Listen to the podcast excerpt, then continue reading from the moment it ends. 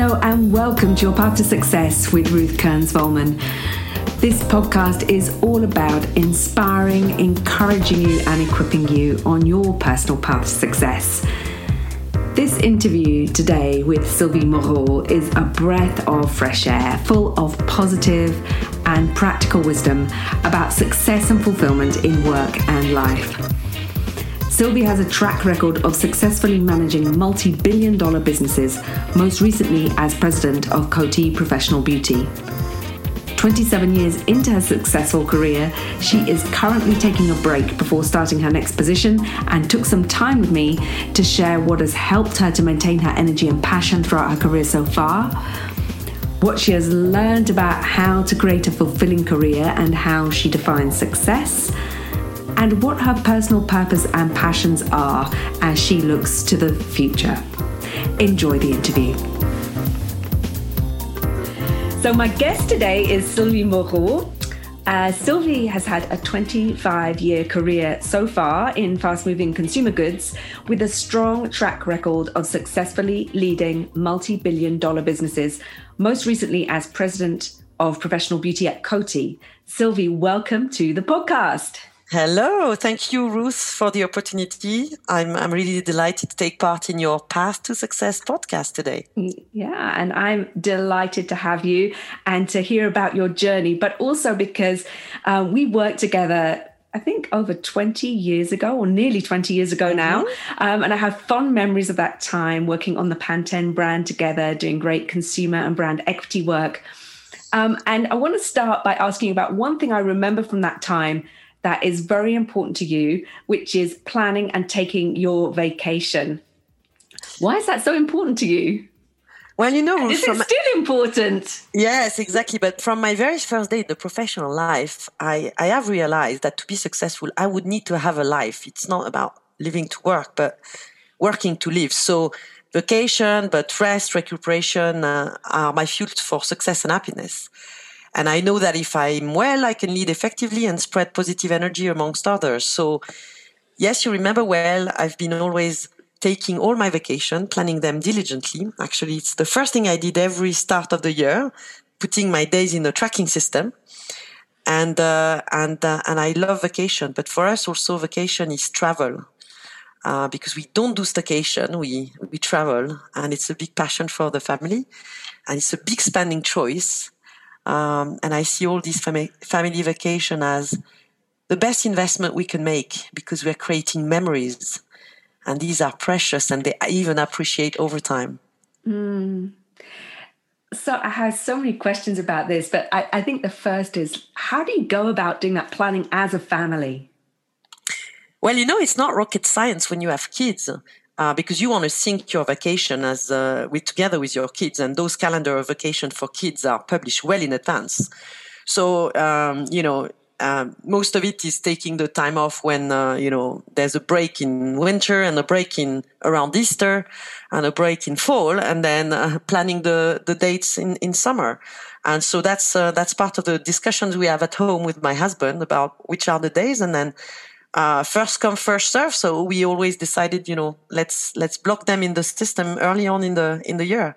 And then we know that we have this great time off to long for um, as uh, as we work fearlessly in our professional life.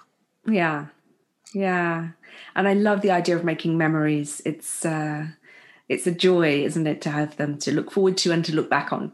Exactly so tell us a bit more about how you manage your energy on a day-to-day basis because as you say you need to have the energy to be fully present at work to be fully there and give your best.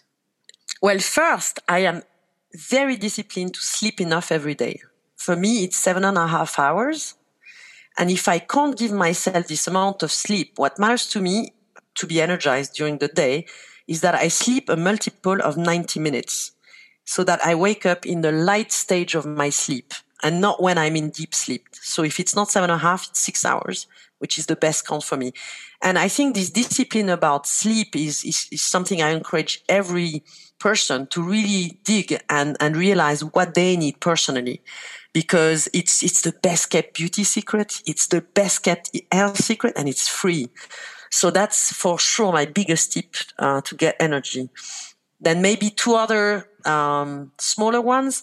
Um, I like to start every morning before breakfast with exercise. Uh, okay, I like to say ideally 30 minutes, but if not, at least 10 minutes of stretching because it's good to increase the blood flow in the muscles, but also in the brain. And my third tip is always start the day with positive energy. So in, in my case, I like to sip my tea uh, and then browse through uh, social media to connect with my positive and creative mind and connect with our customers, hairdressers, and nail artists and see their beautiful creation. Uh, I, I, think it's always good to start the day with a positive mindset. Mm. It's funny, you may not know this, but well, you know that I follow you on social media, but I also mm-hmm. enjoy looking at hair. So I've never got over working on the hair care business. it's great to have some tips for for the day to day and managing your energy and your sleep. Um, you've just come out of a very intense period. Um, you can maybe tell us a bit about it an in- intense period of time with the Coty business. How do you keep your energy over the long haul and over these intense periods of work? I feel that the way to manage over the years the ups and downs of life and business is is to live a life with purpose and to follow your passion. You know, you know, passion happens without success but true success never happens without passion. And so, yes, the last 10 years of my life have been very intense on the professional front, but they've also been the most fulfilling for me. And, and as I look back, you know, I chose to move to the professional business shortly after the Wella acquisition by P&G more than 10 years ago. And the choice at the time was, you know, I'm a beauty lover. I want to learn a new business model. So it was very rational. But in the end, I realized I found a place where I was fully leveraging my strength. And I genuinely fell in love with the professional industry and I found my passion because the industry is all about people and experiences. It's filled with emotions and inspiration, but at the same time, it's very commercial and very operational, which I love. So what was a rational choice at the end ended up being the best possible choice because it helped me perform at my best every single day and I kept learning and growing. And so, you know, the other day I found that came across that concept, which I thought was so powerful. It's a Japanese concept called ikigai, mm-hmm. which is a model about self-fulfillment. Mm-hmm. I think it stands for, you know, ikigai means the, the reason for being uh, for someone. And, and it's this magic place where you could combine what you love with what you're good at, so your strengths, what you can be paid for, so your profession, but also what makes a difference in the world, like your vocation. And and as I came across that concept, say, bang, you know, with my role at Coty as president of professional division, I feel blessed that I've been able to combine my personal passion with my profession and make a difference in the world. Mm. So I think that's the secret of, you know, resilience in the end is find a space of passion that leveraging your strength so that even if you work really hard and you put all your energy, the energy is full on. You know, mm. there's no loss of energy um, because you're in your place. Mm. You're in the right place. Mm. It's it's interesting because you say it was a rational decision at the start. A, yes, but it was a rational decision that you took with mm-hmm. great self-awareness about what your strengths are and what your and what your passions are in fact you know you said you know i love the beauty industry mm-hmm. and you wanted to grow and you wanted to learn new business models so uh, while it sounds rational and it was rational it was rational based on what you knew was also passion and, and emotion in the end mm-hmm. absolutely absolutely yeah.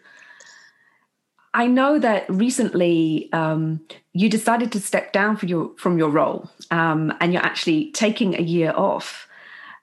I'm fascinated by how you came to that decision, knowing that um, you love this work, um, but knowing also that it's been uh, a, a challenging process, also that you've been through. Yeah, so indeed, I'm taking some time off after a full-on 23 years career in P&G and then a full-on four years at Coty. And I've decided to step down from my position, and it was a very difficult decision. Um, but I decided to leave my position uh, because the, the business I preside, um, the Coty Professional Beauty business, has just become an independent company, uh, backed as a majority shareholder by the highly regarded private equity firm KKR, and then Coty is still a, sh- a shareholder. So we went through a divestiture process. It was the second time that this happened in five years because P&G divested the, the business and got uh, merged with Coty. And then five years later, Coty decided to deleverage its position and then uh, divest the professional beauty business, which was not its core. So I went through that process and I led that process yet again. And as much as I love the professional industry, the business, the brand, and most of it, all these people, I also believe it's important to know when to move on. And for the past years, I had given my heart and soul to the organization under three different or two different uh, shareholders. And while it was a difficult decision to step down, to let, you know, leave behind all what I love, I firmly believe that my mission has been fulfilled because I've now, you know, Wella is, I've led Wella to independence again. I feel it will be my legacy. And, and I know I'm living on a high. And so, um, it's a good moment. And so, you know, when you weigh the pros and cons, I think living on a high is what we should all strive for. And I felt like it will always be my legacy that I've led Wella to independence. And so let me now put my energy into a new, fulfilling, hopefully as meaningful professional adventure. Mm-hmm. I don't know what it will be. I will work hard on, on defining the best next phase for me. But I know that I've led Wella to independence and, and I can always look back at this and say, okay, this was my legacy. So, um, but for now, time to rest, you know, to renew, to reconnect with myself and, and then I'll, I'll figure out what's next. But for mm. now, it's, uh, let's pause a bit. Mm-hmm. Yeah. It's good to know when to press pause. Mm-hmm. and more more fond memories there. Exactly. You've created. Mm-hmm. mm-hmm. And you talked about legacy. Um, and that makes me think about, you know, how we define success. Because one of the things that I believe and I'm also discover more and more the more I work with people is that success is very personal, or the definition of success is very personal. How do you define success for yourself? Yeah, it's not an easy question, but um, I would say I define success very holistically. First of all, holistically, because again, I don't want to define success as just professional success my definition of success is to have a fulfilling life as a wife, as a mother, as a daughter, as a sister, as a friend, and also as a fulfilling career. So there's this first notion of holistic as a person. But then I think also when I look back, my definition on the professional definition of success is including of my career, but also my husband's career. So that would be uh, how I define success. I'm really struck by you talking about this holistic aspect of, you know, success is about your whole life. Um, how have you and your husband managed the this fulfilling career for both of you and a family life? You know, I, I remember conversation my husband and I had quite early on in our relationship when we discussed that and we agreed that one, we would have a family, but that we would strive for both of us to pursue fulfilling careers. And, and to make this vision come to life, um, so first you have to discuss about it and not let things being unspoken. But then you also have to discuss what are the tough choices you need to make along the way. So, for example, let me illustrate. So first, um, when we became parents, to make it work for both our careers, we made the choice to have a full-time nanny when our daughter Pauline was just born. And it turned out to be a critical role in our lives because it's a lifesaver. We, we were both working full time and living very far away from our families. And so at first it's a big investment, but I always say once it's in the base, it's in the base. So you um, you get used to it. But that was a life changing choice because I'll tell you, Ruth, like now Pauline has left the, the nest. I, I still have my nanny. She's my nanny. She takes care of all the household chores, etc. So, and and we would never be able to have our, our careers if we had so many mundane stuff to do at home. So, and that's one of the decisions that we've made together as a couple. Um, another conversation we had was, you know, uh, in P&G, always being asked about what's your mobility, and uh, right. and and our our decision to have two fulfilling careers impacted my declared mobility because my husband uh, he works he needs to work in a French speaking environment uh, because fluency is very critical to his success. He's in a sales organization. And so, of course, fluency in communication is critical. And so, so I've declared preference for, at the time, you know, Paris, Geneva, Brussels, where P&G had big headquarters. And I've avoided any relocation which would not work for him, like Cincinnati or even in Asia.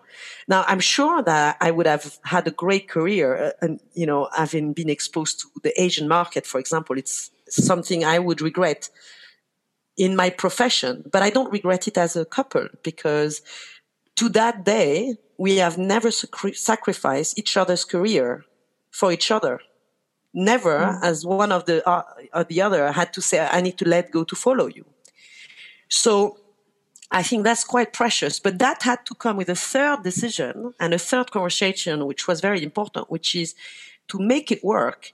Essentially, Ruth, we've been uh, split family for the last 20 years because my husband is having his career in France and I'm living in, in Geneva. We are, we are living in Geneva as a family. So essentially he's, he's working from home two, three days a week and working from Paris the rest of the week. And, and I actually believe it's the secret of lasting couples because we really enjoy seeing each other. And, uh, and the lockdown was quite a shock to us because we've never been, you know, with each other for so long. So, um, and I also believe that it helped us develop very strong relationship individually with our daughter, uh, because, um, you know, yes, we've had some family time being the three of us together in weekends, but both him and I have had times when we were alone with her at home in Geneva. And that makes for a very different, you know, uh, relationship. And that's, that was very precious.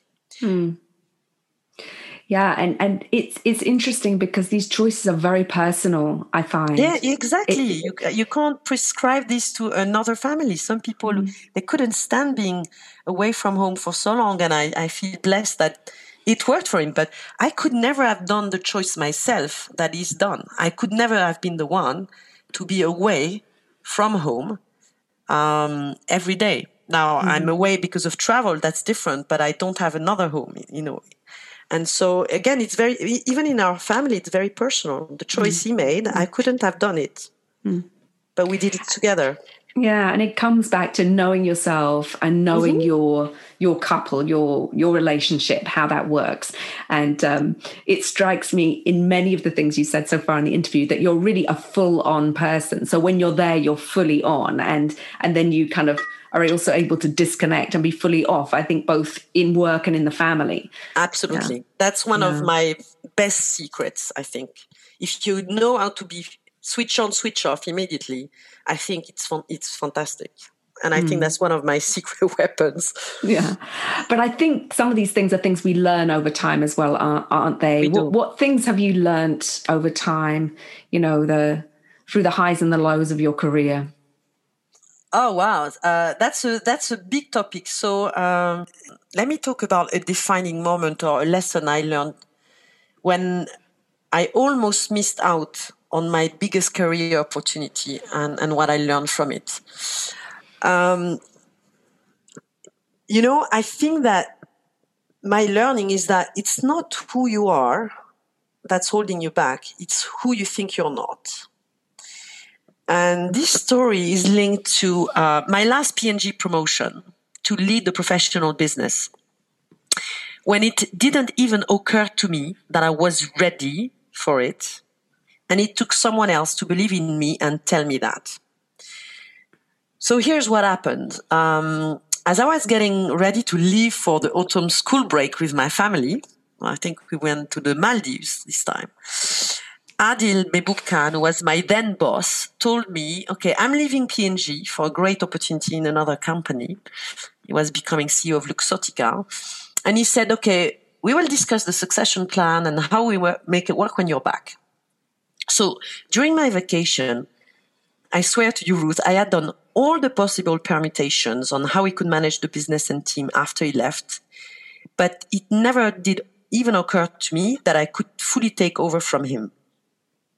And yet it's exactly what happened. So when I got back, he called me in the office and he told me, okay, so now you're going to be my successor. And he told me all the reasons why he thought I was the right person for the job. And then only I could see it.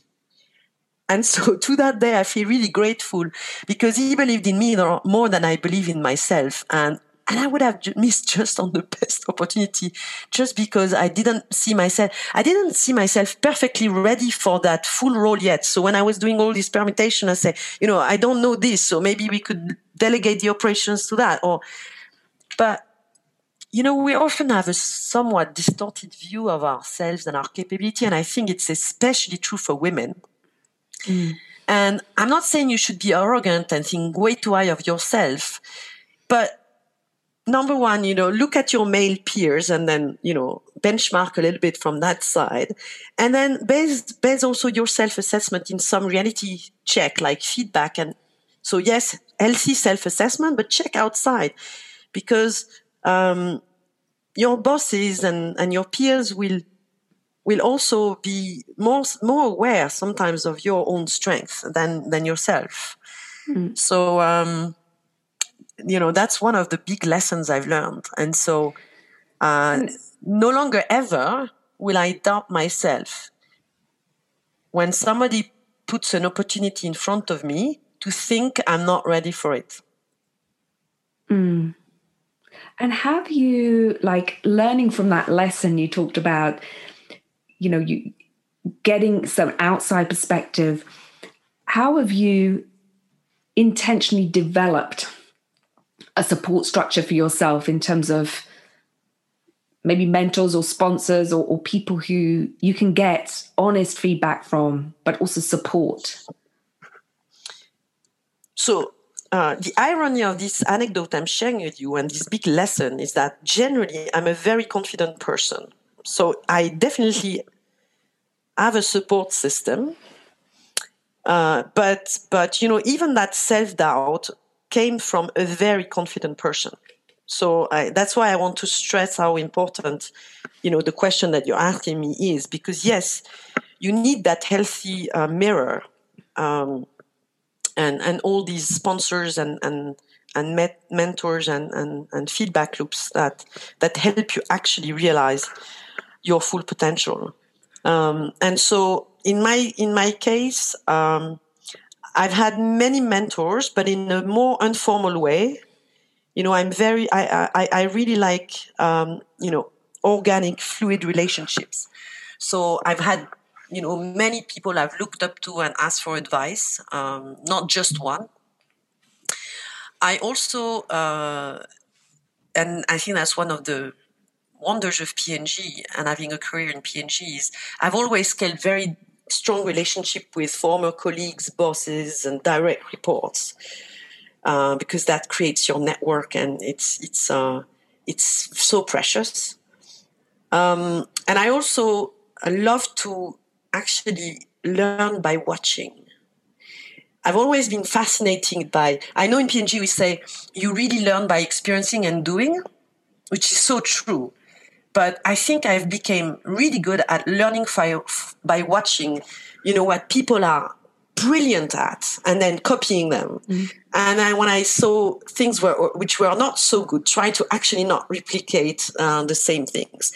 And so I think by this learning by watching, it kind of also helped me realize actually uh, that strength that I have in that field as I look around and, and, and watch wow, I think it's a, it's a secret weapon that I have. It's a superpower. Uh, so I think this kind of like learning also by watching is has, has been a very fundamental way for me to learn mm. over the years. Mm. And it's interesting this learning by watching, learning from other people, but also developing and uh, and clarifying your own style, you know, mm-hmm. what would you say your leadership style is? So I've been fortunate to uh, work with great leaders uh, as my bosses, as my teammates, as my peers, even as my direct reports. So um, I would say today I aspire to embody what I like to call the 3H leadership. I'm not saying I'm perfect at it, but I think it starts to become now what I aspire to be as a leader. So 3H, first H for lead with the head, lead with the hands, but also lead with the heart. So let me explain a little bit what I, and, and I believe that there's no reason why you should trade off one over the others. There should be no reason why one has as a leader to compromise. That's that has become my leadership philosophy, if you want. So lead with the head. It's about the importance of understanding your landscape. It's about having a compelling vision, a compelling purpose, a compelling set of goals, and then a clearly defined and choiceful business strategy. So that's the rational part, if you want. But then I think you need to complement it with a pragmatic part, which is the ability to lead with the hands, to show accountability and mastery in what you do, to be close to the field, close to the trenches. And as a leader, even when you're high in the hierarchy, to be willing to contribute to the team and have skin in the game. Mm-hmm. And then the last uh, H, lead with the heart. It's all about the ability to connect with your consumer and customers, to have deep relationships and the talent to attract, engage, retain, mobilize your team. And so somehow I would say that that has become my leadership philosophy. Mm. and I sense. see that. Yeah, it makes total sense because I also see it even from the outside. I do know some people who've worked with you and for you and so on as well, but the the ability to be you're extremely smart and, and really engaging the, the the rational as you say the kind of how are we going to do this what's the best strategy with being hands on and getting things done uh, moving to action mm-hmm. uh, and also engaging people engaging people and, and uh, both as you say, the customers, the consumers, and in your case also the hairdressers and, and all of that world, and you know your organize, you know the, the people you work with every day. So it, I see it from the outside, and I and I I think it's a very simple way of remembering it. So mm-hmm. thank so you, thank you. Um, I want to, as we come to a close, ask you a bit about your passion um, and and your purpose, and you've touched on it a little bit um, that you are passionate about supporting other women um, in business. What is your yeah? Tell tell us about your purpose and what's what's on your heart there.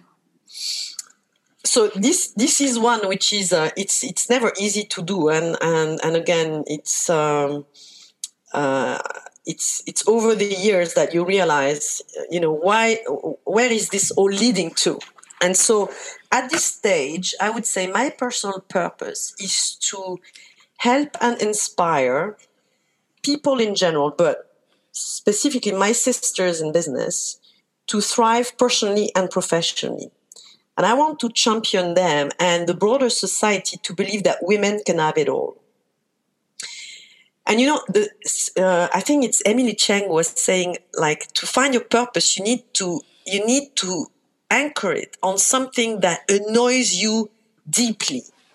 It's it's you need to be really angry about something so that your energy comes also from a place of annoyance. Um, and and personally, I uh, I'm pissed off when the common wisdom to can we have it all is no um, I want to say yes. And the, the, the reason I'm annoyed and even angry at this question is that first, it's only being asked to one gender, women. And second, it almost sounds like, should we have it all? Like if there was a price to pay for having a career and life, like if it was immoral to be fulfilled. And so it annoys me. So my personal purpose is really to inspire people to thrive professionally and, prof- and personally. And I have to admit that um, that purpose of championing women to thrive actually only started to ignite me maybe 10, 15 years ago. Because I was socialized in my childhood and in the French culture in general to think that everything was possible, you know, that I, that I could have it all. And uh, uh, my both my parents were working when I started in P&G. I was surrounded by great women, great mentors who had a successful family and a great career. And then I moved to Geneva for a European role, and, and my world expanded.